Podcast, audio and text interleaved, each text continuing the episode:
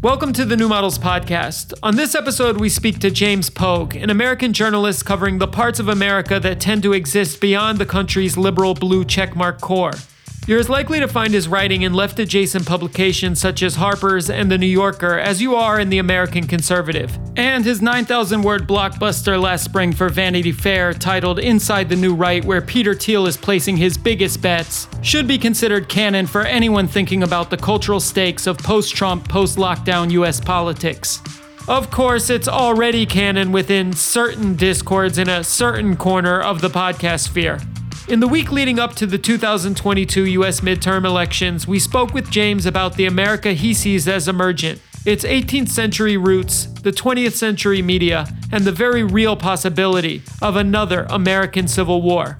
I'm Lil Internet, joined by my co host Carly Busta. Our guest is James Pogue. Let's get into it. Ready. Welcome, James Pogue, to the New Models podcast. Uh, could you introduce yourself? Thanks for having me. How do I introduce myself? I am a journalist. I'm one of like 10 weird dinosaur people who exist in the realm of like making a living writing long print pieces for mainstream magazines. I don't know. I'm somebody who's like on this kind of like weird exploration process of trying to navigate between mainstream systems of information delivery and like whatever the weird netherworld of dissident spaces or critics of liberalism or critics of technocracy and all this stuff, uh, which is basically just because I was interested in nature for most of my life. And so I was sort of like, wow, this system is like really feels insane and crazy. And that kind of like led me to get interested in like the weird like eco side of the new right and then to realize that there was this whole other ecosystem and then I wrote a famous piece for Vanity Fair that blew up my life and changed a bunch of stuff. and basically, that had nothing to do with me. It had to do with a lot of people not understanding that these fears existed. So, I mean, the way I like to think about your writing or the way it like registers to me is 99% of the mainstream media there's not even a mainstream anymore that's like right. that's not even a useful term but 99% of the let's say okay funded legacy media tends to tell one narrative about what's going on in the world. And you're really interested in the quote quote free thinkers that exist outside of that one particular narrative. And it takes you to a lot of really interesting places. So i hope we're going to talk to you about the media itself and like what your journey has been in that space. So i mean i guess a really simple question simple it's not simple at all. Could you maybe just talk a little bit about what media felt like and looked like and what you thought you were doing when you first signed up for this life and how that space has changed in your perception over the past, I'm not sure, maybe we're about the same generation, like 15 years, 20 mm-hmm. years or something. What is that for you? Well, I just want to say I, I Googled James's age and I found there was a page that just said, Is James Pogue gay?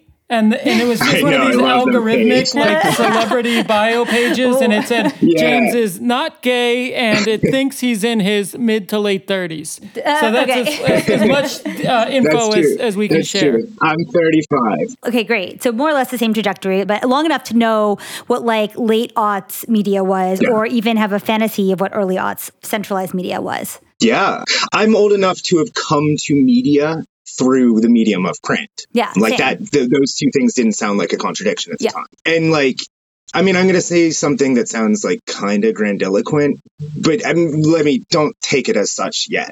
but like, I consider myself basically a literary writer. Like, I don't consider myself like a, one of these like media beasts. Like, yeah. and candidly, like, if my trajectory like led me to being like a 200,000 Twitter follower, like New York Times hot take writer, like I'd probably kill myself.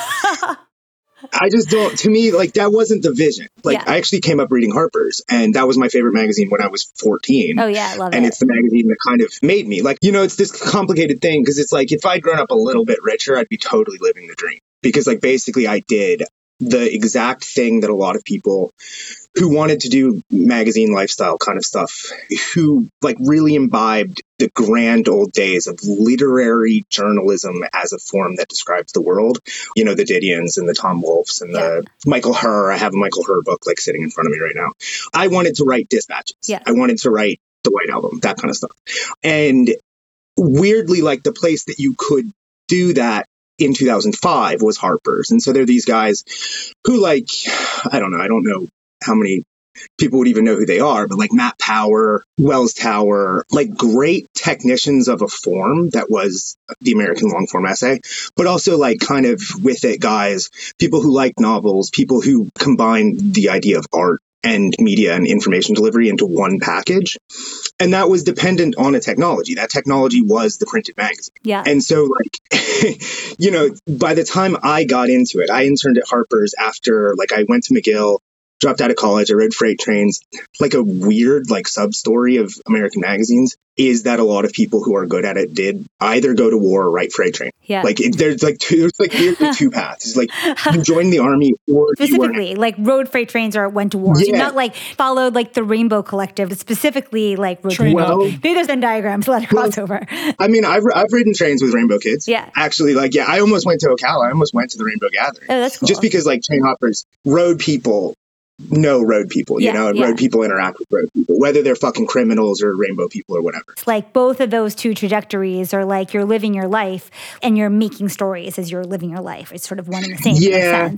And you inculcate, because the other path to getting into magazines for a long time was that you fact checked. Mm. And the reason that that's true was partly economic and partly because you learned how to manipulate information in really, really specific, important ways. So fact checking teaches you to understand syntax and the truth value of a sentence in really, really complicated, precise. That is such a great point. And, and I mean manipulation in a positive sense. Yeah, yeah, yeah. Like, yeah, I mean, exactly. like the, yeah. the specificity that it takes to be like a really good, detailed writer in the package of short form. I mean, short form in the sense of like it goes in a periodical and gets delivered to somebody's door. Like you really, really have to be specific. You really, really have to know how to manipulate sentences on a really, really granular level to say the things you're trying to say.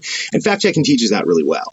And then the other thing about that is that basically like the path for a lot of people was you fact checked at monthly magazines and then you had time off. They only need checkers two weeks a month. Yeah. If that. And so the rest of the time you're like out on couches traveling the world, like, but you're going and getting stories. You're making your bones by doing that. And 26 bucks an hour, you know, in 2011, when I started at GQ, went pretty far. So the best research departments in the world are, or at least in North America, are the New Yorker, maybe Vanity Fair, and then GQ. Right. I walked in there at 20 25, 24, 24. And everybody in that office then was a baller. Yeah, like I can every single person I worked with at that time is an absolute baller today. And I don't necessarily agree with their politics or whatever, but it was like Luke Mogelson, the greatest war reporter in the world. I mean, I could go down the list, yeah, but like yeah. there are people who work in Israeli intelligence now, people who work for like tracing like gun flows to Yemen. Like pe- people are fucking crazy, right? And then I did that on and off for a long time. I was still riding freight trains. I would go, I would leave GQ and go ride freight trains. Amazing. Or like I moved to New Orleans for a while, moved to Arkansas for a while, and then I would come back and like make money. But by the end, that twenty six dollars an hour stayed twenty six bucks an hour. Right. It never yeah. changed. Yeah. It's still yeah. that. It, has been that for you know twelve years, and that just doesn't go very far in New York. So now, if you want to do that, you're either like you have like some kind of mental illness or you're rich. Like, yeah, I pulled this quote off your Twitter. You pulled it from a book, and it was like somebody, I don't know when it was from, but let's say it's from the 90s. The Boston Globe, for whom I worked as a stringer, right. paid for a hefty chunk of the $40,000 or so it cost to cover the story and treated me with the consideration rarely accorded to a stringer. Yeah, I mean, like, I couldn't even fathom. I was like, wait, did I, did I read a decimal point wrong? I'm sorry yeah. like 4,000 if you're lucky today, right? So yeah, am- amazing. I mean, I, when I talk, we talk about like the job of media, the economy around it just completely imploding.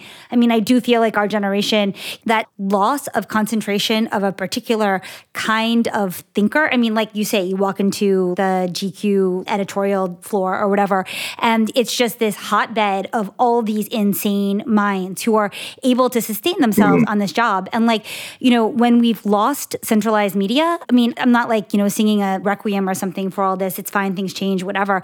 But there's like a certain place. Like I always think of media as a place. Mm-hmm. And like there was like a kind of citizen of that place. And like that country has just been like wiped off the map. It like doesn't exist.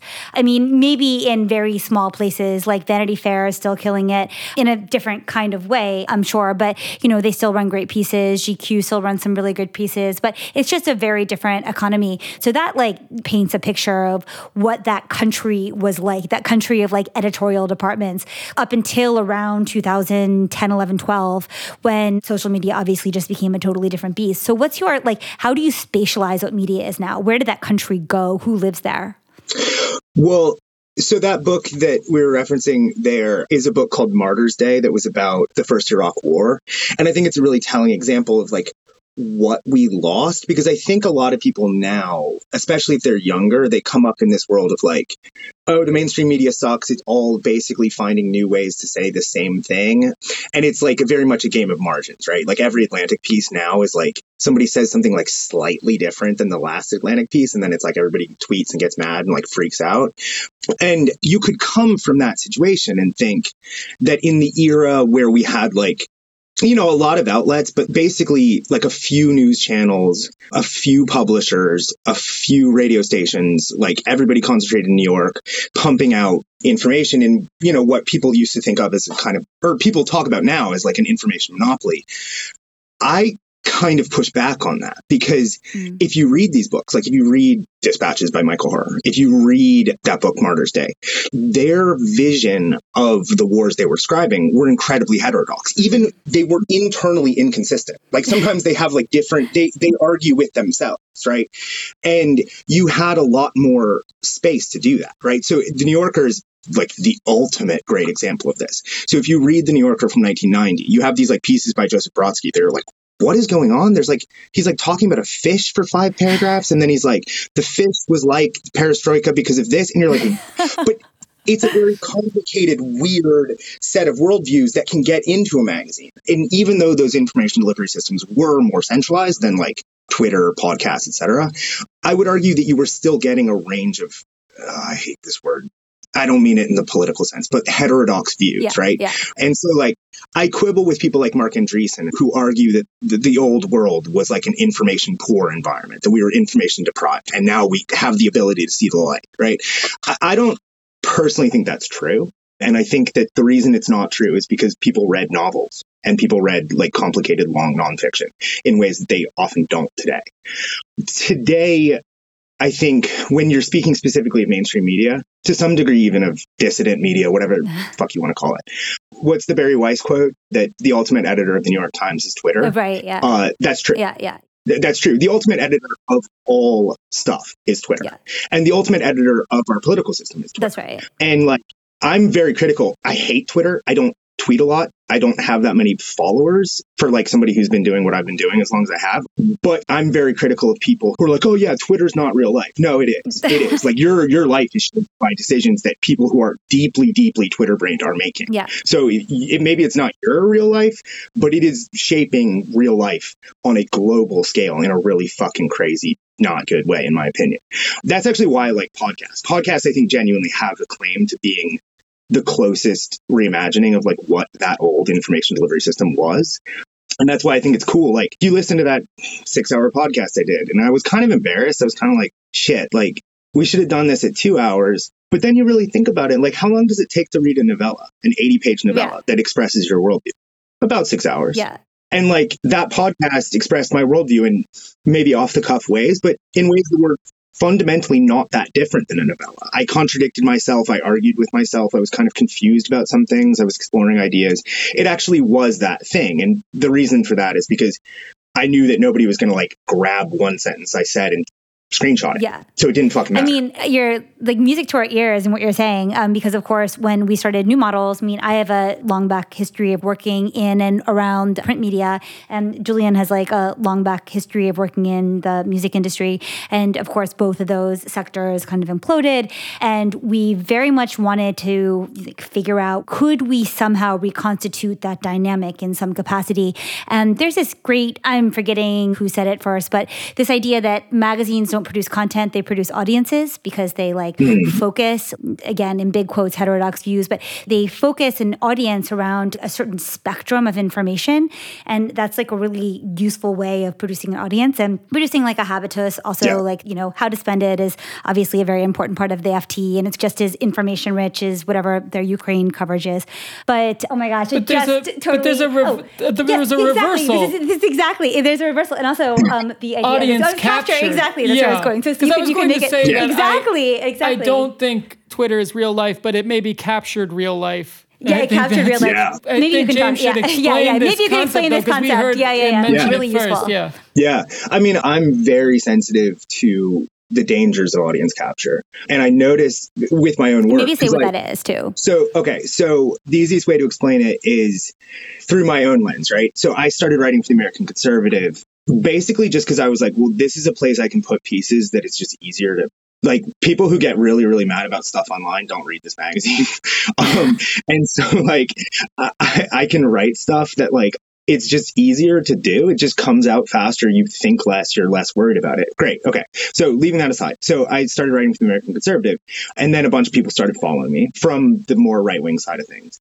And then the new right piece that I did for Vanity Fair came out and all these people were like, damn, he's secretly based. This dude's super based, like awesome. Like, and they've started following me and they're like, he's the one based guy in mainstream media, blah, blah, blah. And it's like, I'm not striving for baseness over here, right? But there's a part of me that just fits that role in certain ways.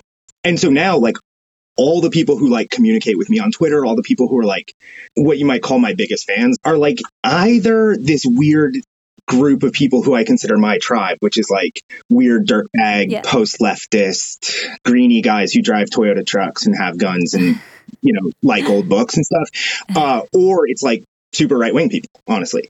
And like those are the people who are on Twitter. So when I tweet stuff, like everything that gets retweeted is by literally like fucking Tim Pool sometimes. And you're like, dang. Cause like at that point, like all these people are like, yeah, this guy's fighting the fight. He's within the media thing, but he's super based. And it's like, no, you just saw one thing you agreed with, and then you think that I'm that guy. but then I get pulled over there because now if I see something that right wing guys are doing and I want to call it out, and I'm like, no, no, I don't like this. No, no, I don't like this. All those people are going to get mad. And so I get dragged in certain ways in directions that I don't particularly find comfortable, which is why I don't tweet off. Yeah. Because yeah. I'm not down with that. Yeah. And it happens to a lot of people. It happened, you know, the classic example is Glenn Greenwald, whom I like. Yeah. And I'm, I'm not about to throw shade at Glenn Greenwald. But to suggest that he has not been audience captured is crazy. And that's not to say Glenn Greenwald suddenly started saying things he wouldn't have said before. I'm not suggesting that. But what he doesn't say is just as loud right? And so like he's not out there criticizing Tucker when Tucker's like, you know, and I will. Like there's certain things that Tucker brings up that are important. Tucker also like is super super into really bad stuff about like fossil fuel companies and stuff that I don't agree with. Um and that frankly like I think undermines his entire quote unquote anti-globalist project. And like there's no way Glenn Greenwald agrees with him about that stuff. But he's not calling it out. And that to me is like a super classic example of audience capture. Yeah it's more about what you don't say and who you don't criticize and who you're secretly signaling like which team you're on than it is about what you actually do say. And I think that can be difficult for people who aren't in it and aren't experiencing to actually notice. And that's interesting because we're working on this talk about criticism today. And we were like, all right, well, we can't really talk about criticism till we diagram the media machine. And in the art sector, which this is adjacent to, there's this idea that you just need to basically be critical of something on the right and then you're a good critic. Like criticism means one mm-hmm. thing, like criticizing yeah. like fascism creep. So where would the critical position be? I wonder, I mean, you've done a pretty skilled job of evading audience capture. Obviously, the legacy media, journalism has been like way defunded. The same economic structures aren't there anymore. But then what tools do you have as a journalist or a critic that are most effective to stake a position in the public sphere? I mean, mm-hmm. maybe staking a position is more just like identifying with a certain community and just like going off the grid and just spending time with them. But like, how do you understand where there's power? What, what tools do you think are most effective? so that's a, there's a lot a lot to unpack there. Yeah. Starting with the the sides bit of it, like how you stake a position.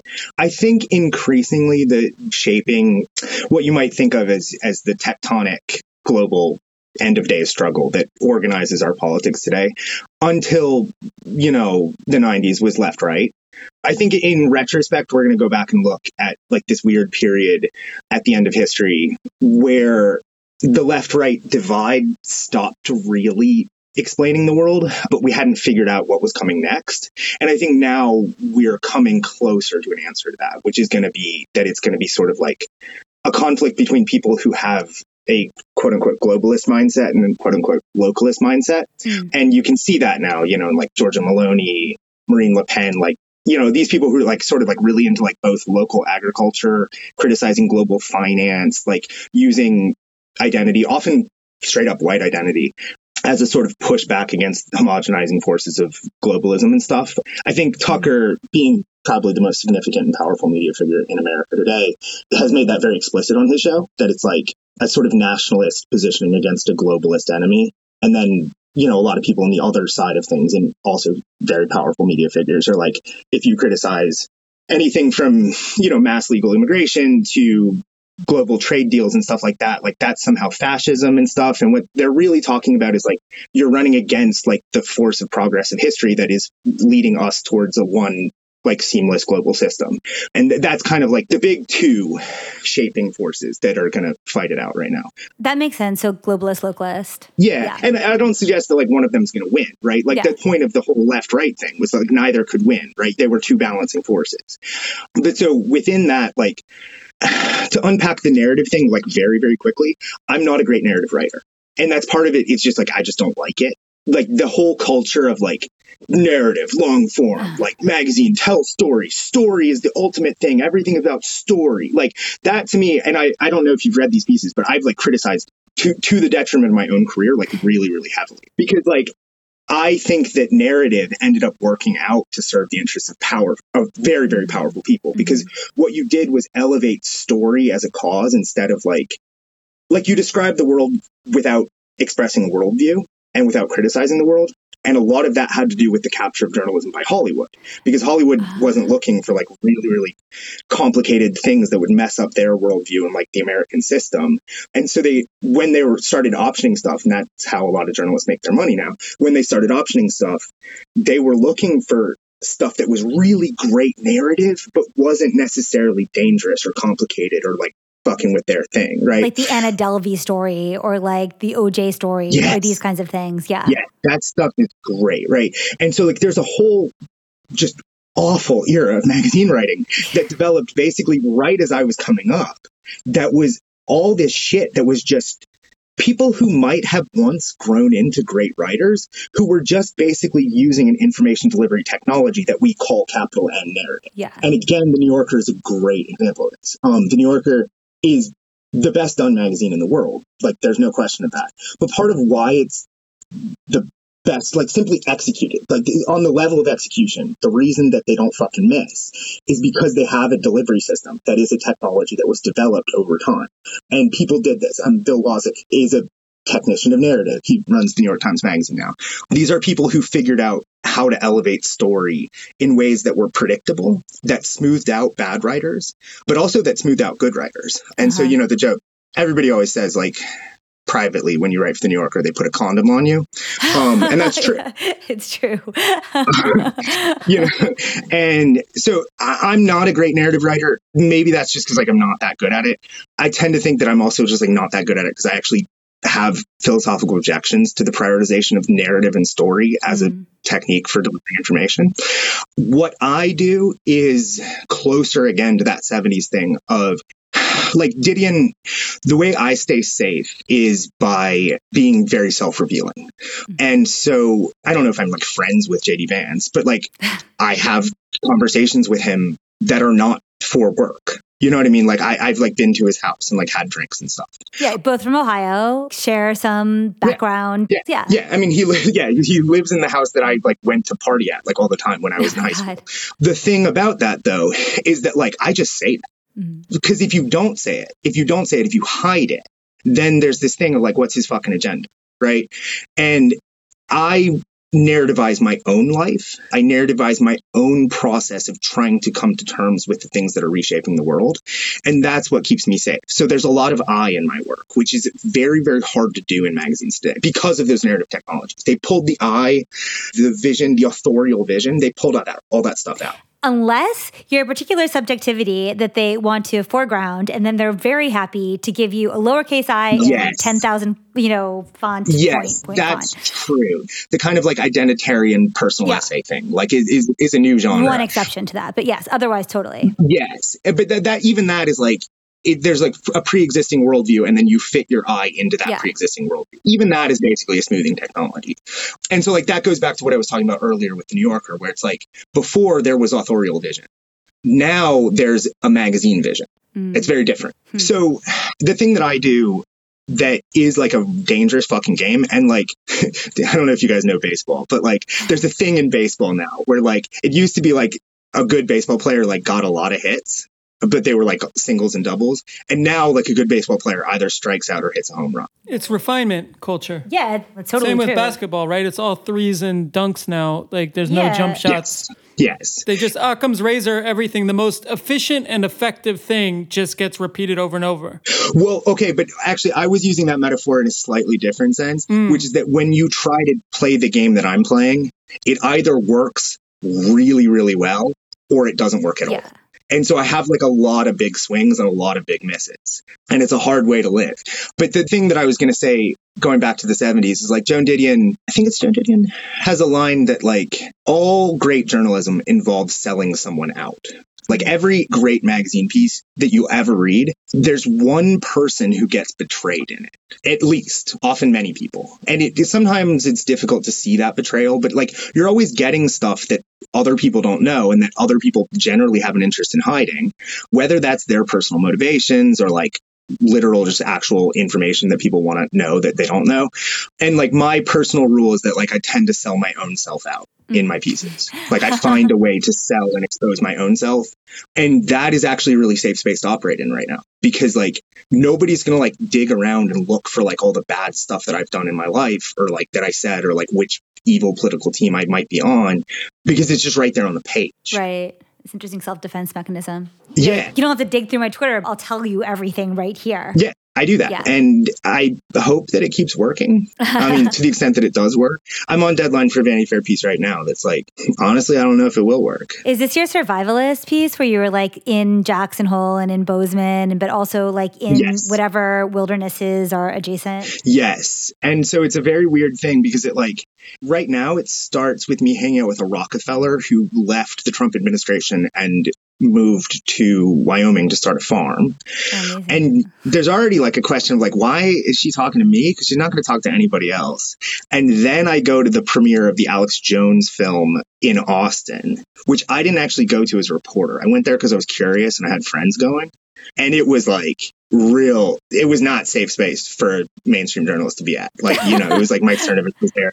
Ali alexander the guy like the guy behind stop the steal like you, you know like I, am writing in part in this vanity fair piece about liz cheney. Liz cheney is investigating january 6th january 6th happened because of ali alexander. And like i'm like going up to like you're report on this stuff and i just been like at a house party with ali alexander and you're like so at first i was like shit like this is a really difficult thing I'm going to get in trouble. Like, I, there's no way I can write this piece. And then I was like, oh, wait, I actually have to just include the Alex Jones stuff in it. I have to go back and like add that to it. So it becomes this piece about like the breakdown of America and like why, why it feels, quote, like America is out of control. And so I like start the piece off with a poll that just came out from The Economist. There's like 80% of Americans feel like the country is out of control, which wow. is like at that point, like it genuinely is out of control. Like if, if that many people believe that it's out of control, then actually something has really, really gone crazy. and so like it becomes an investigation of what happens next and why everybody's fleeing to the Northern Rockies. And then I go to Urbit in Miami. Um, oh. and it turns out that all these people were like behind like the DAOs and like weird crypto plans to like make prepper spaces and like exit from society like were at Urbit in Miami. So it's become this piece that's like new right techie people, preppers mixed in with like Liz Cheney and like Wyoming politics. And the only thread that you can use to bring those together is my own exploration of like why this is all going crazy. Right. And I have to find like a lens that makes it like my own personal investigation. Otherwise, there's no thread. We were speaking with our friends Annika Kuhlmann and Christopher Kulendran Thomas, also in this space of, you know, thinking about his new Eelam project, now his EarthNet project. And Annika's, I hope I can say this, but uh, her brother is doing his PhD in, I think, like geopolitics in China or something related to that. Mm-hmm. And he had this really interesting, very simple framing of how America and China differ, whereas China can deal with lots of incoherency and contradiction outside of its borders. Within its borders, everything has to be coherent. It has to all follow a common narrative. And if you're not part of that narrative, then you don't exist mm-hmm. or you're forced to join it. Whereas America can't deal with any kind of incoherency externally. It has to have full dominance over the world order. It has to always know its place in the hierarchy and keep everyone else in check. But internally, it's developed this form where it can have complete chaos and incoherency inside and even prosper on a like meta structural level because of it. Mm-hmm. This idea that like because of its legacy maybe with entertainment and maybe its legacy for better or worse with storytelling, even sometimes in this total hundredocracy mids zone, it can completely somehow it has so far, and maybe this is where my question is, it has so far been able to literally capitalize on contradiction. And, you know, this like free thinking narrative is part of its total constitution, even like on an economic level. Do you think, though, that we are actually hitting a breaking point where that's no longer true, where there cannot be this enclosure anymore of the chaos? And what suggests that that's the case, if so? Ooh. Um, yeah, I mean, we're definitely hitting a breaking point. I think with regard to the China thing versus America, like most large imperial minded societies like have the idea that their way of life is the best thing and like everybody else who doesn't do their thing is like somehow weird and wrong. That's like an organizing thing of a lot of large societies. The thing that's different maybe about America than other places is that we also have this like Puritan like substrata that presupposes that everyone should live like us. Like not only are we the best at living, but also like everybody who doesn't do what we do will eventually get converted to our form. Uh-huh. And that is actually turning out to be incompatible. This is kind of like the, the breakdown in like what American conservatism actually can do. Because at a certain point, like what we did was we exported our form of empire and like more importantly, like our vision of like liberal society throughout the world such that it's like kind of the organizing principle of the whole world now, like in a lot of ways, like liberal democracy, all this stuff, right? But like in the process, we massively indebted the country. We overtaxed our military. We overtaxed like our literal system. Like our we ran our system so fucking hot that we lost the country that we thought we were exporting in the first place. And that's the, the source of the derangement a lot. And the, the split between like the new right and the more like neoliberal globalist neoconservative right? In the sense that like the neocons are like hey yeah yeah we were doing great. We were doing great. We were exporting democracy. We are making these transnational structures that were exporting our way of life. That was awesome. And the new right is like yeah but in the process everything that we had that was good about this country like evaporated and we lost our core. The mystery is gone, as you say. Yeah, I think that problem is irreconcilable. I mean, it's like the problem with any kind of like world eating ideology, from Islam to communism to the United States. It's like you export it at such rapidity and often with great success. And you think, oh, fuck, yeah, we're almost there. We're almost there. The millennium is coming. And then it doesn't. And then you're like, well, we've lost our vision. like, I mean, I have an er take on like all of American history that we can go into, but it's pretty simple, right? Is like we needed to export, export, export to conquer, conquer, conquer, to like keep pushing the boundaries farther and farther out. And after we ran out of frontier, we started doing that via markets and other things, via culture, yeah. etc. And now even that's breaking down. Like the internal security of this system is starting to collapse because we exported it so, so quickly. Yeah. And I think the easiest way to look at it is actually industrialization and deindustrialization in the Midwest. It's like we basically like mortgaged the lives of a third of the country yeah. for the sake of exporting a system that would keep us on top. And a lot of people got really mad about that. And they, they actually were like, well, fuck it, whatever. We'll take 1.7% economic growth like France has if we can cut, stop doing this stuff. We don't need to grow at 3.2%. percent mm hmm And we're really mad because we had in a way of life that actually kind of worked. And most people who administer this system at the very highest levels don't agree with that take. Yeah. They think the system will fall apart if we stop growing at 3.2%. Um, and it's basically an irreconcilable problem. I think you posted there's been like a 70% drop in wildlife since the 1970s or something. I forget That's exactly. A right. famous statistic. I think there's yeah, 70% of the animals are gone. Yeah. Right. That's insane. I mean, so right, you know, this idea of progress obviously has to be like heavily reconsidered and mm-hmm. you know, the obvious ending of the American dream with our generation, especially those of us who chose to, you know, my family is actually from Ohio as well and they were like, you know, oh, working really? yeah, like Cleveland area, like working class, but they led the American dream. And I'm supposed to be the like, you know, progeny that goes into the culture sector and makes it. But it happens, you know, that the culture sector falls apart during our generation. And so do all the other markers of progress that upheld that part of the industry. So, yeah, maybe that myth of progress does come to an end at this point because the negative impacts of that progress dream are overshadowing whatever mythology they can continue to spin. Yeah, I think that's absolutely true. I mean, I think the animals thing is a great example because it's like like how do you measure progress, right? Yeah. How do you measure actually what has happened and decide whether it's good? If you're looking at it from the perspective of an elephant, then this has been a massive fucking disaster, right? right? And this is just empirically true. The reason we lost 70% of all wild animals on this planet was because we ran this system really fucking hot. Yeah. And people made conscious decisions to do that. And the narrative of progress, it's less pernicious to say that like humanity is a story of getting better.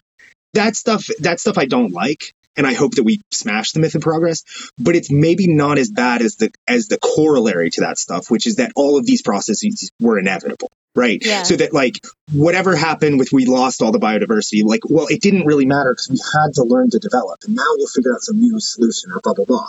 And like if you unpack that and you unpack the illogicality of like just because something happened in a chronological fashion does not mean that it was a positive development. Right you start to get into the territory of, oh, we might be heading towards disaster. Like the audience capture of certain journalists, is it just a data capture? Yeah. The, the numbers by which we're measuring our success, our progress, has become totally capture.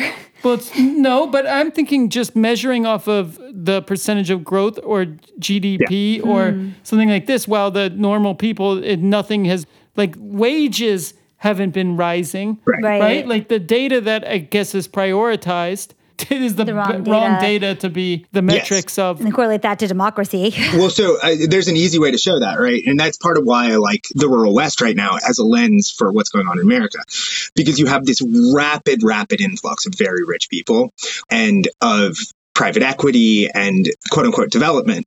Now, if you own a home in Bozeman right now, if you are a holder of capital in Big Sky, Montana, Jackson, Wyoming, those markers work for you. Like the stock market expanding makes you richer. The housing market getting hot makes your wallet fatter.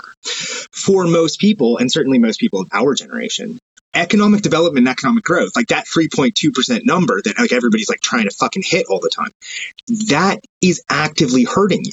Yeah.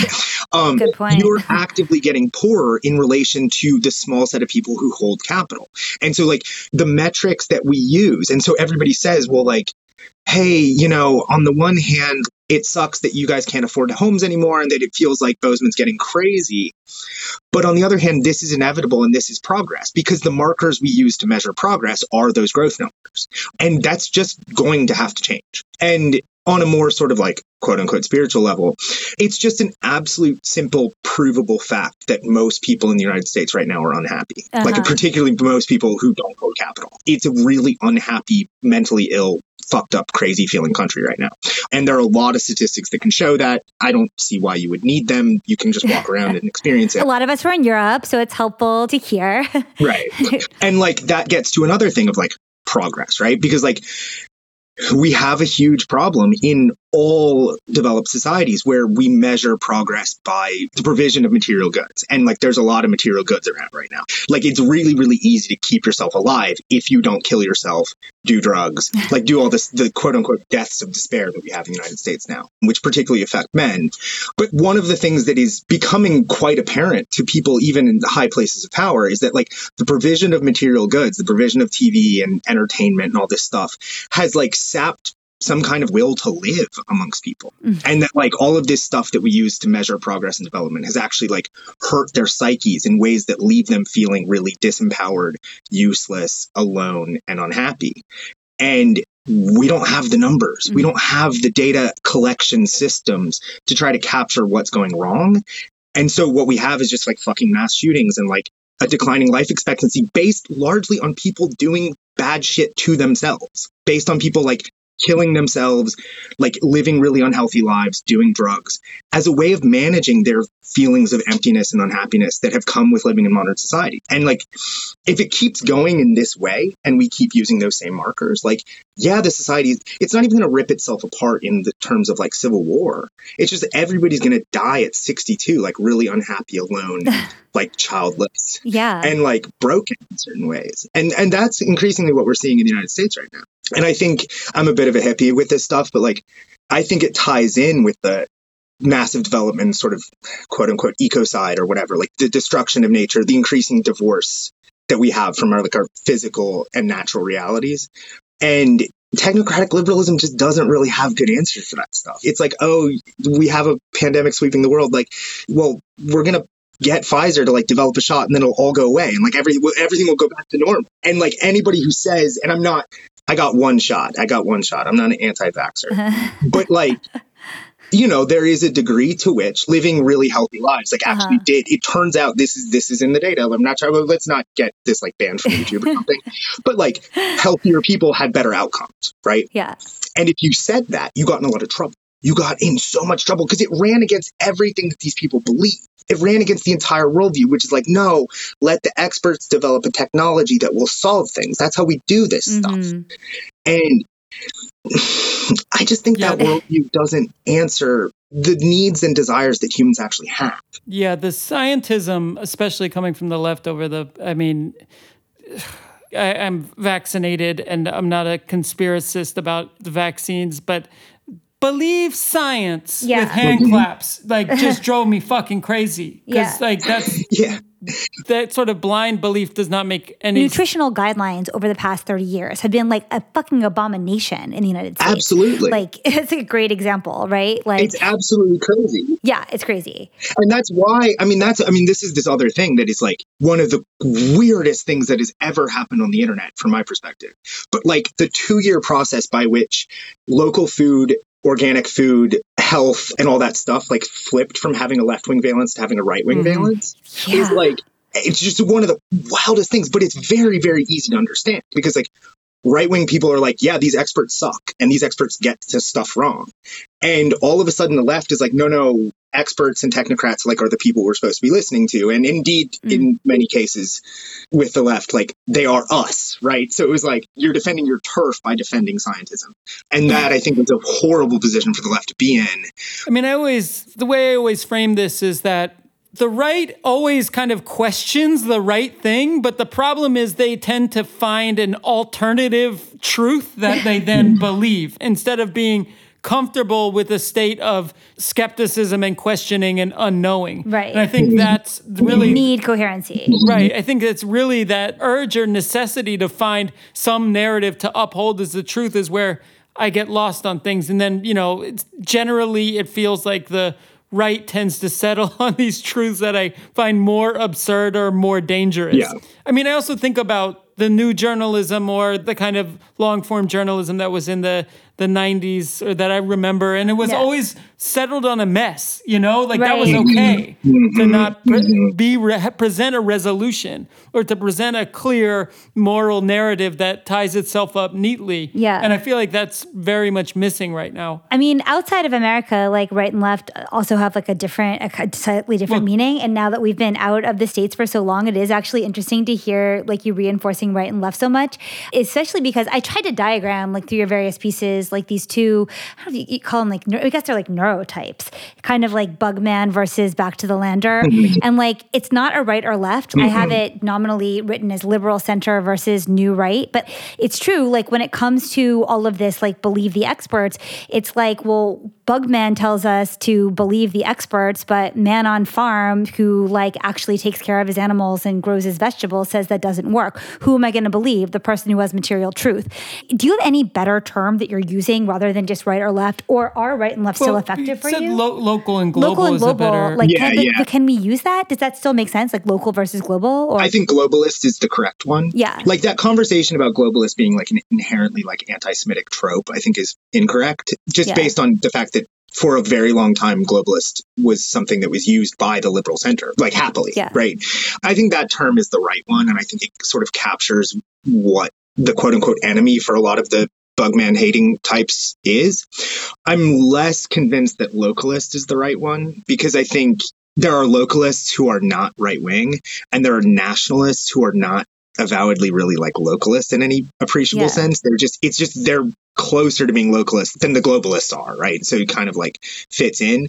There's a guy, I don't know if he's famous or not. I read a Substack, is a guy named Josh Centers who has a Substack. He's like a prepper. I'm not sure where he is. And he frames this not as localist versus globalist, but as modernity versus tradition in the sense that like, you know, the Ukraine war, the nature of Russian totalitarian Putinite worldview that's emerging is a like an explicitly traditionalist. And like in his speeches, reading between the lines, like he's very explicit. Yeah. Like his advisors will use the phrase globo homo. Like we are pushing back Yeah. against the globo homo. We are fighting for a traditional like Russian way of life. Like this is in all of their messaging.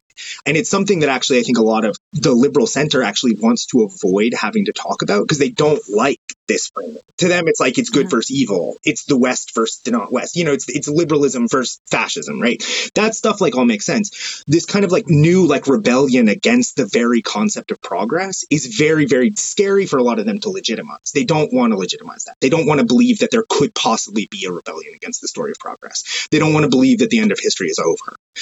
And unfortunately, it is. I mean, unfortunately for them, uh, probably fortunately for many people, like fortunately for the history of the world, it's good that the end of history is ending. But it's like, I would, of course, prefer that it didn't involve mass death in Ukraine. So, like, I don't know. I'm very, very conflicted about this stuff.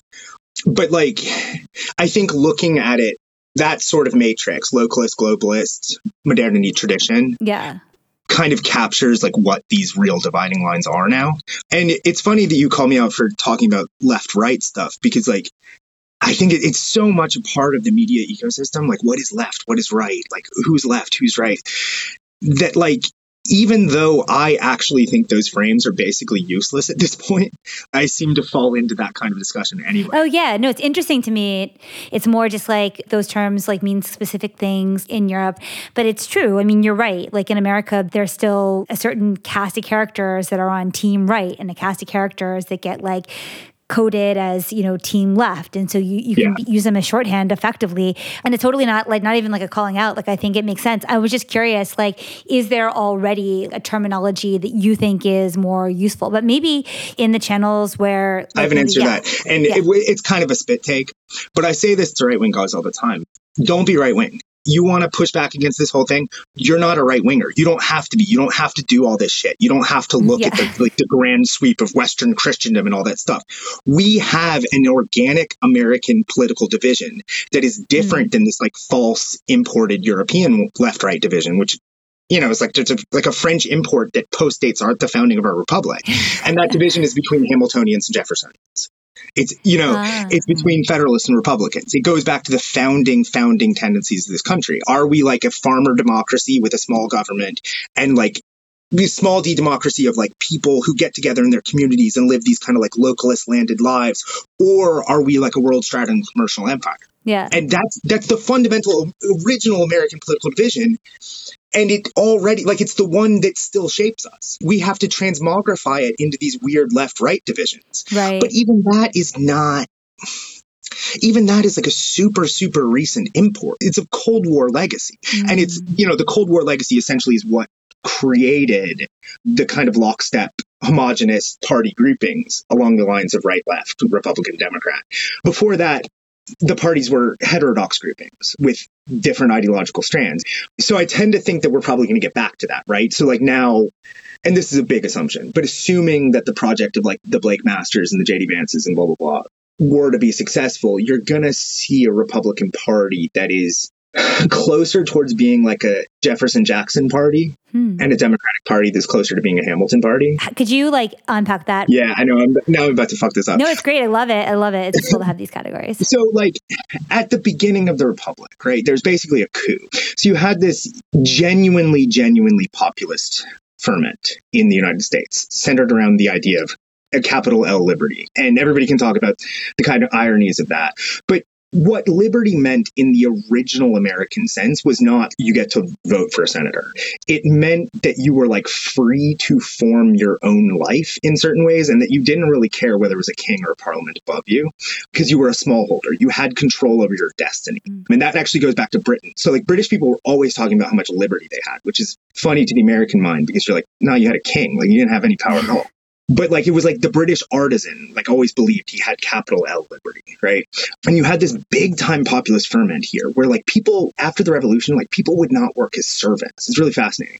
But people are like, that's undemocratic, it's unrepublican. We don't do stuff like that. And we have all this land, so you can go out and find your capital L liberty, like doing that stuff. And you had a tendency, like in the political structures of this nation as it was forming, where you had a force of reaction emerging amongst the merchant class, who basically reasserted a lot of political power.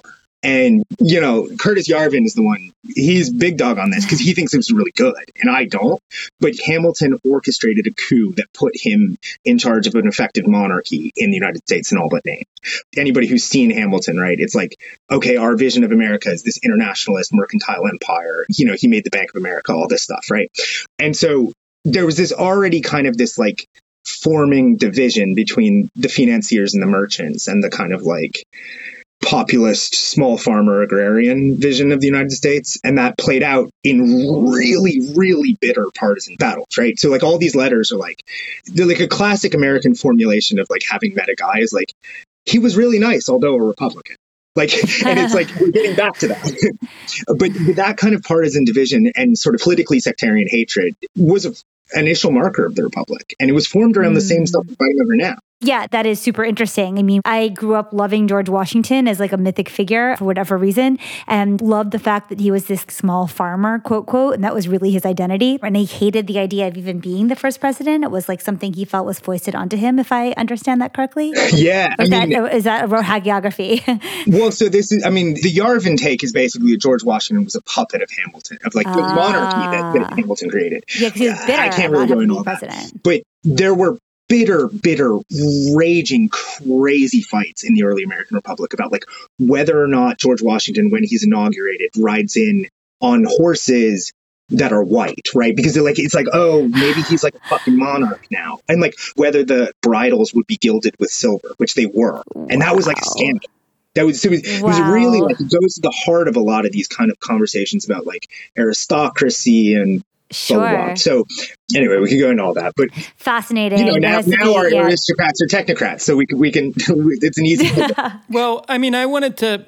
It's kind of coming back to Twitter, but more broadly, the technocrats' vision, the Musk or Andreessen vision for the future of America. I mean, I mean, I noticed in your 2020 piece about Wisconsin. Hmm. You mentioned in that piece that people make an error of seeing American politics as driven by rage. And I think at that time you said that the bubble of Twitter does not reflect the real motivations or ideas of your average American. I guess first, did your opinion on that change since you wrote that essay? And 2020? I mean, how much did you change your weighting of how important digital discourse is in American life? Well, I think you have to separate the actions of people at high levels of media and politics. Media and politics are the same thing too. You have to separate the policy prescriptions that come out of Twitter from like the organic motivations of somebody who's not on Twitter, who's just like, I don't like the way this world is going. The short answer is I think the people I was describing in that piece who are generally not on Twitter are like living in a world that maybe like Twitter brained people are creating, but like remain separate and often confused about why all this shit has to be going crazy in the way that it is. I also think that I probably would revise that now. I think that the vast majority of Americans, or at least vast numbers of Americans, have become much more media brained in recent years. Mm-hmm. And like, there is just a thing of really normie people living their lives through basically proxy battles that take place on cable news and Twitter mm. in the same way that like you know, a guy in suburban Detroit like lives with everything in his life organized around who the Lions are playing next week. A lot of people live through like this guy went on Tucker and said this dumb thing, and like now I'm going to do this, and like I hate these people. Like so, I think people just like during the pandemic they were locked inside. Sport politics. There were these raging fights about crazy stuff, and like they just got caught up in it in a way that they weren't before. Mm-hmm. mm-hmm. I was actually going to transition to like Andreessen because like Andreessen is quite open quite open about the way that exposure to different trends of thought on Twitter has changed his mind and like got him to read stuff he wouldn't have read and to think about media and its sway over our lives in ways that I think changed very rapidly. And I don't think that's unique to Andreessen. I think that's something that a lot of people experienced. Yeah, I mean, we have this idea of delusion of metaverse, which COVID and the lockdown was mm-hmm. just long enough. The technocratic elite got this idea that the majority of America would be extremely online forever. Mm-hmm. I think, as we're seeing by Meta's valuation and the lack of interest in the capital M metaverse, that people don't have interest in spending most of their day with uh, VR on in a virtual world. Yeah. Uh, also, I mean, you did have this hilarious and damning piece about the metaverse before Facebook metaverse uh, with uh, Andreessen talking about reality privilege. Right. What's reality privilege? So, uh, you know, it's funny. I actually think I kind of ended up with egg on my face off that piece for the reason that Andreessen shifted so quick that by the time it came out, I was criticizing him for something that I don't think he thinks anymore. Mm. But so reality privilege was this concept he jokingly, maybe jokingly, Actually, I don't think so. I, I think genuine. I think he genuinely was expounding, which is like certain people with enough money, enough social capital, enough high enough position in this hierarchy of a crazed society that we live in have privileged realities. And their realities are really good and you can travel to italy and stay in a villa and you can have sex with beautiful people and you can do all kinds of cool fun stuff in reality. You can have a farm you can grow and touch stuff. But most people on a planet of 15 billion people in 2050 are going to have really shitty realities. So like you know, it's a quote reality privileged position to be like the metaverse is bad because mm-hmm. what we mm-hmm. actually have to do is build a really awesome metaverse for all the bug people to live in so that their lives aren't just absolute hellscape, depraved, sad things, right? And I don't know because he wouldn't talk to me for the piece, but I think that by the time it came out, it like that piece dropped in the American Conservative right as he started tweeting about the Canadian truckers. And it was like kind of the signal that it was the bat signal that he was throwing off that he was like, actually, I'm on the side against the technocratic elite. And he tweeted out this huge reading list that he had made during the pandemic and that he said had colored a change in his thinking. I mean, and I know privately, like who he associates with and who he talks to and stuff. And like some of those people are pretty based, but like they're not all. And maybe I'm being too sympathetic, but I tend to think it was probably a positive shift. Mm-hmm but that's the thing is i think probably if you ask him right now are you the technocratic overlords going to design a metaverse to capture 12 out of the 15 billion people on earth to like give them like a planned future? My guess is probably he wouldn't be that into that now. Mm. right. I mean i i want to get a bit more conspiratorial a bit more op pilled here and i kind of want to start by asking your take on something very recent that I want your take on the Paul Pelosi assault because the discourse in its wake disturbed me in a way that I hadn't viscerally responded to something online in the way that I did to this because immediately I saw this seemingly ubiquitous adoption by the right on Twitter and Parler and where, you know, in general on social media of the absurd story that the assault resulted from Paul Pelosi, an 82 year old man having a lover's quarrel with his mm-hmm. straight Grindr date, who happened to have had a psychotic break three days earlier and follows QAnon, which they proved by the coded language he used on his surreptitious 911 call and due to the utterly stupid idea that when you break a window, the shattered glass only goes one direction rather than right. everywhere. But, anyways, new Twitter owner Elon Musk actually replied to Hillary Clinton with with this theory from some like random blog spot that immediately crashed. And yeah. that made me like actually furious because there's no way Elon Musk could possibly believe that story. And like I understand the suspicion many of the right have towards the media. I mean, someone killed Jeffrey Epstein, but um, I I felt something very much like hate towards people who out of like pure weakness of character arbitrarily and obstinately just fabricate a reality and hold it up with the conviction yeah. of truth. And the intensity of that like hate like feeling I had scares me because I was like, oh yeah, this is the feeling that makes civil war possible right? Because I was essentially just like dehumanizing these people for what I saw as just like a really weak, pathetic, and knowing upholding of like a utter fabrication, but with all the conviction of a truth.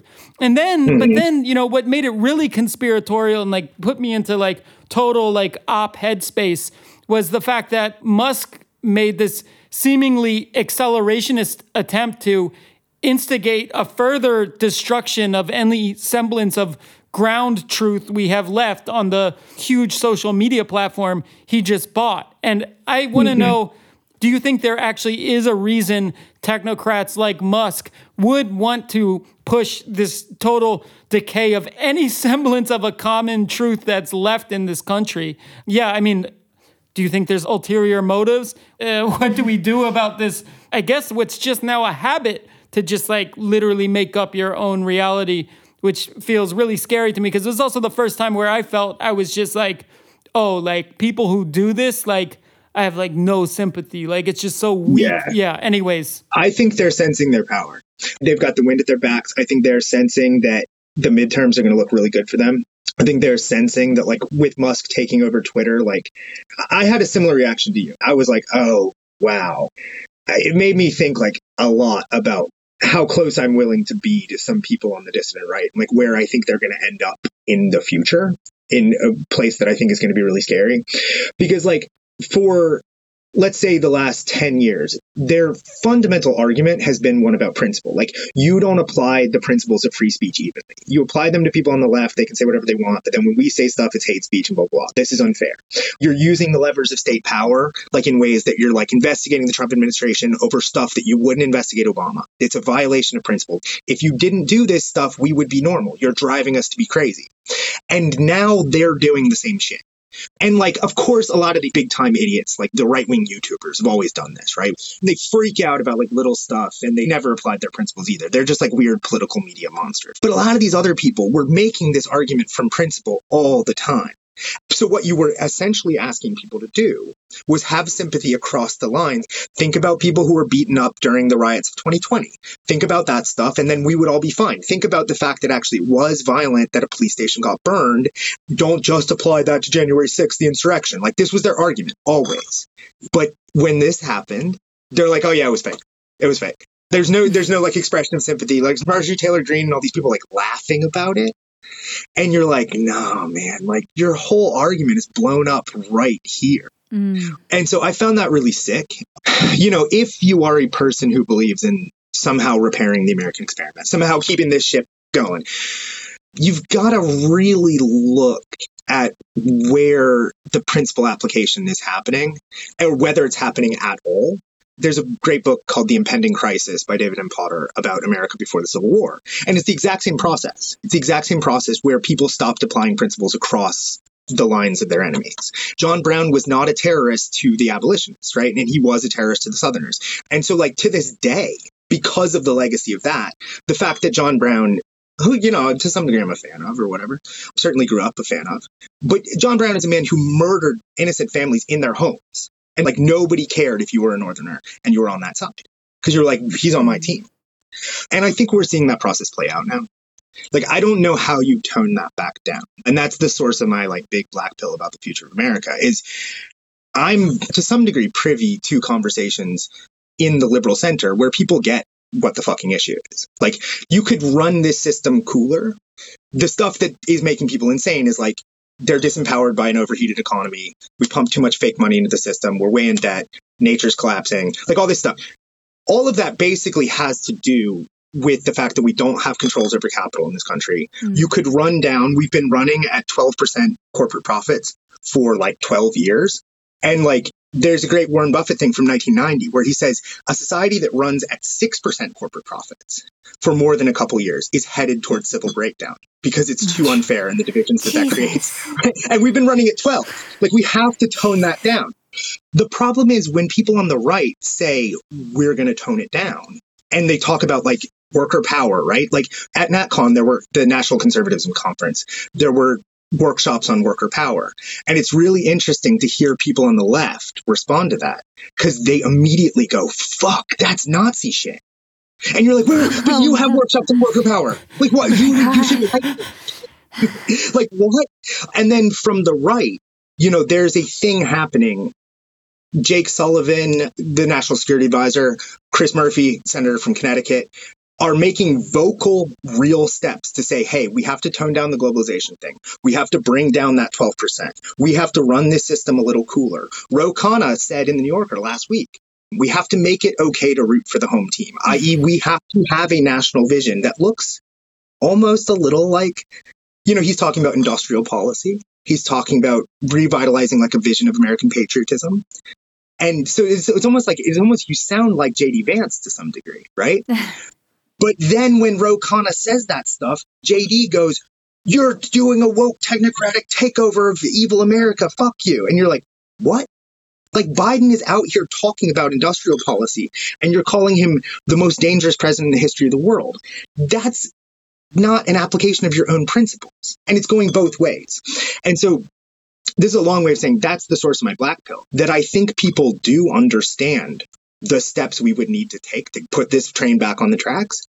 And I think they're just not willing to do it. They just hate the other side more than they want to fix the system. Is that in part because they want that hero identity in part is it like a kind of like because is it the only is it the only viral vehicle that right. will get the message out or is it just yeah. that one study where people were willing to lose money to punish their opponent mm-hmm. and then what's the technocrats play like what's elon's yeah. play yeah. like that's the i don't still quite don't. Well, I think he's like purely reactive. Mm-hmm. Like he does things against his own financial and political interests just to fucking own the lib right? I mean, I don't think it's that complicated. I don't think he's a very complicated individual. That's the yeah. thing. I think the more complicated individuals, like a Blake Masters, like a Peter Thiel to some degree. Mm-hmm. I mean, I actually don't really know about Thiel, but like with Blake, he's got really, really complicated ideas and really, really sort of like in private generous expressions about like how it would help a lot of people to like do the stuff that he thinks he's going to do and how he wants to work across the aisle and blah blah blah but like his organizing thing is still the progressive left is the enemy of humanity and stuff. Like he'll just like go out and say that in public. Mm-hmm. And you're like, well, how's that setting you up to get into the Senate and work on industrial policy? It's not. You don't care. You know? And I think the the thing that you could do again to like save the system and like the thing that Musk might do to save the system unintentionally is just like drive people away from Twitter. Yeah. Like if it just yeah, if Twitter gets super super bad and it falls apart, like we actually might save America. That that would actually be really cool. he was actually so playing 4D yeah, exactly. chess. He bought it to ruin it. Like yeah. yeah. I almost kind of hope that's true. Yeah. I, I, almost kind of hope that he did that on purpose. Like maybe maybe I'm underselling him. Maybe he actually right. is just trying to fucking ruin it. I think that would be awesome. I don't think it's true, but one thing we talk about a lot and have been paying a lot of attention to is the fragmentation of social media spaces, though, and mm. people sort of exiting to communities into quote unquote dark forests. I mean, mm-hmm. would you see it as a positive thing if everyone left Twitter and instead joined a million Discord groups of uh, 300 people, yeah. you know, 400 people? Do you think there's actually a better path to recovery from there than from everyone being thrown into these giant gladiatorial arenas of discourse? The problem is that the nature of online as it is right now is where it's like attention flows non-linearly towards right. like a few polls even like okay so i have 10,000 twitter followers right but like in the long tail of twitter like even i like represent a poll of some degree versus like a Bari Weiss who has 500,000 or something like and like there's no fucking way those people are going to give that up they're not mm. as long as twitter exists they're never going to Bari Weiss is never going to go like be a member of a Reddit community because what she's mm-hmm. using Twitter for is not to get information. She's using Twitter to like exhibit a profile to the world. Right. And to some degree I am too. Like I wasn't on Twitter until my book came out a few years ago and I got on and I felt like shit, man. I didn't cuz I didn't really know anything about Twitter and then I was just like this guy who'd been doing successful magazine work for a long time with 300 Twitter followers. And it, like all of a sudden I felt like the biggest loser on earth cuz I'm just over here with your grandma with 300 Twitter followers. Like no blue check, nothing. And I will be honest, there's nothing more I wanted because I could see what it offered. Like I could see mm. all the people who were like, "Oh yeah, I have 25,000 Twitter followers, so now I can just quit my job and do a Substack and I'm fucking chilling." I was so jealous of that that even my brain, my skeptical brain about all this stuff, like it kind of warped it. And like people who are real in it and don't even see that process at work within them and stuff, like they're never going to get that shit up. It has yeah, to be. It has they're going to pay for their blue check mark. Yeah, Elon knows it. I mean, that's the funniest thing of all. Twitter right now, like if we were to open it, it would be 50% blue checks being like, I don't care about my blue check. It's like, yeah, you do, bro. Mm-hmm, mm-hmm, yeah, you do. Mm-hmm. That's why you're only tweeting about it. You're not tweeting about Yemen. You're not tweeting about fucking real issues in the world. You're tweeting about blue checks. You know, it's interesting though, like following the Ukraine war, it's been way more useful just to like build a really good Twitter list. And a lot of those yeah. people don't necessarily have blue check marks. Maybe that means that I've been seduced by lots of disinformation, but I think more it's just like things work slightly differently in that part of the world. Well, it gets um, worse with yeah. scale always too. Def- so right. you can find bubbles that haven't reached the scale where it yeah, goes. which made me think like if the physics of Twitter were slightly different, it could still be a really useful tool. This is a good maybe closing question. Since you're reporting about this area outside of the center liberal column, in your opinion, do you think there's a more than 50% chance that America could find itself in an actual civil war before the end of the century? And I know this is a hyperbolic question, but if so, what does that look like in really broad strokes, like materially and demographically speaking? Uh, I think the chance is much closer to 100% than 50%. Wow. There are paths out of it. One is literally like Democrats get absolutely wiped out. Republicans do a lot of like really crazy, like weird anti woke stuff and like QAnon batshit craziness. And then Democrats come back on a platform of like, hey, we're going to do capital controls and stuff like that. There, there is mm-hmm. actually a, just a simple electoral path. It's a two-step path that involves them getting wiped out, having a reckoning, coming back.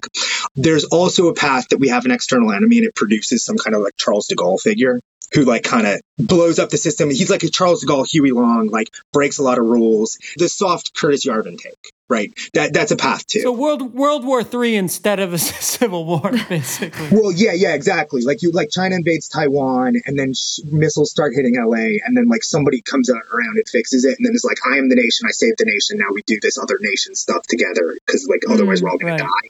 Like the Charles de Gaulle move, that could work. I don't see who that figure is right now, but all right, leaving that aside. In terms of the war, I think most smart people have come around to like a pretty accurate vision of this. Like, this isn't just me saying this. I think what it looks like is the troubles in Northern Ireland. It's a sectarian, intercommunal, weird. Like, you have a lot of trouble figuring out is the Paul Pelosi attack part of the war? Like, mm-hmm. is, is, that is that mm-hmm. political? Is it mental illness? You don't know. It's a shadow kind of weird thing. Mm-hmm. And like to some degree, we're already in it. To some degree, we're already in that phase. It's like weird, hard to place political violence, sectarianism. Where I've been living for most of the last year, like people get punched in bars over politics. It's dangerous to be a Democratic poll worker in certain places.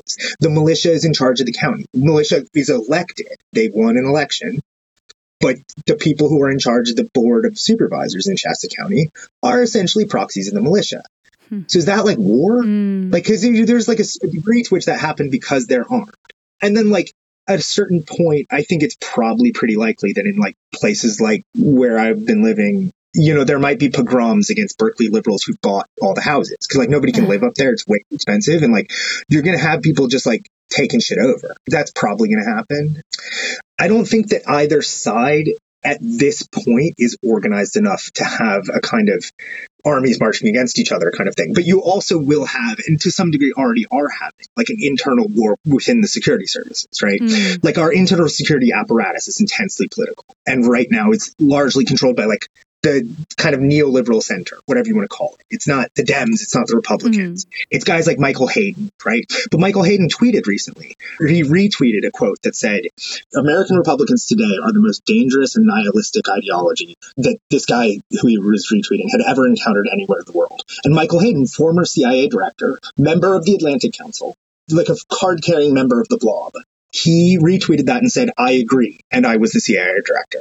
So that guy, if the CIA director thinks that Republicans in Montana are as dangerous as Al Qaeda, what's the next step? You're going to use the levers of the state against them. Right. That's that's going to happen. Right. And it is already happening.